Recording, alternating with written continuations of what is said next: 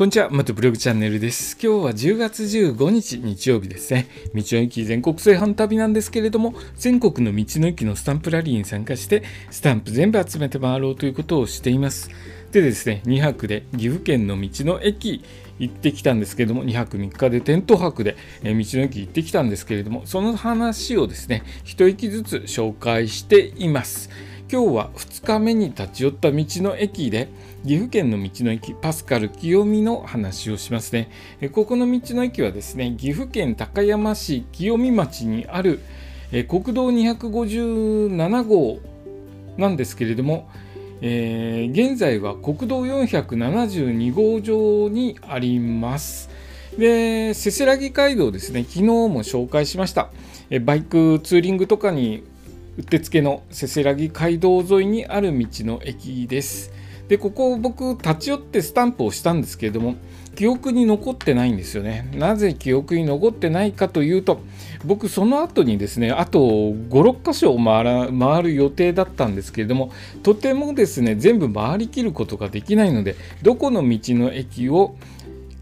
削るかということで頭がいっぱいだったんですね。ここの道の駅、えスタンプを押してもうここのスタンプを押して次の道の駅のことを考えていました。えどことどこを回ろうかなと。そしてですね、僕、道の駅で温泉に入る計画もあったので、かなりタイトな計画になってたんですよね、その後が。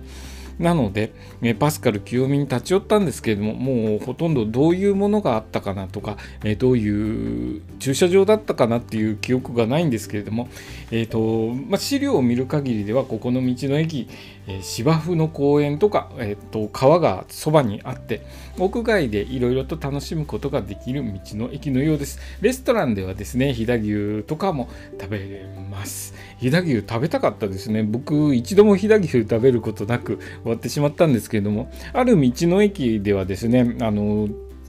ランチタイム限定で飛騨牛飛騨牛を使った牛丼が1000円ぐらいで売られてまして、えー、本当は食べたかったんですけれどもやっぱりですね僕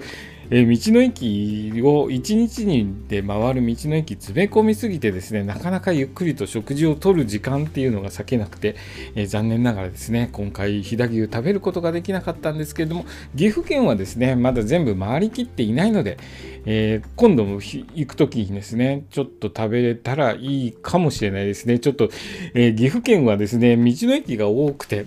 今回ってるんですけど、なかなか大変です。えー、岐阜県の道の駅56箇所だったかな ?58 箇所だったかな？ちょっと多いですね。えー、一番多いところは北海道なんですけれども、その次に多い県が岐阜県となっていまして、えー、58箇所ぐらいだったかな、えー、それぐらい道の駅が多いので、ちょっと苦労しています。そんな感じでですね、僕はここのパスカル清美にえー、寄ったん立ち寄ったんですけどもスタンプを押したらもうどこの道の駅どうやって行こうかっていうので頭がいっぱいでちょっとほとんど記憶の残っていない、えー、道の駅です。で次の道の駅へと向かったわけなんですけれども、え、その話はですねまた明日させていただきますね、え今日の放送はですね岐阜県の道の駅パスカル清美に行った時の話をさせていただきました。今日の放送もお聴きいただきありがとうございました。それではまた明日。thank you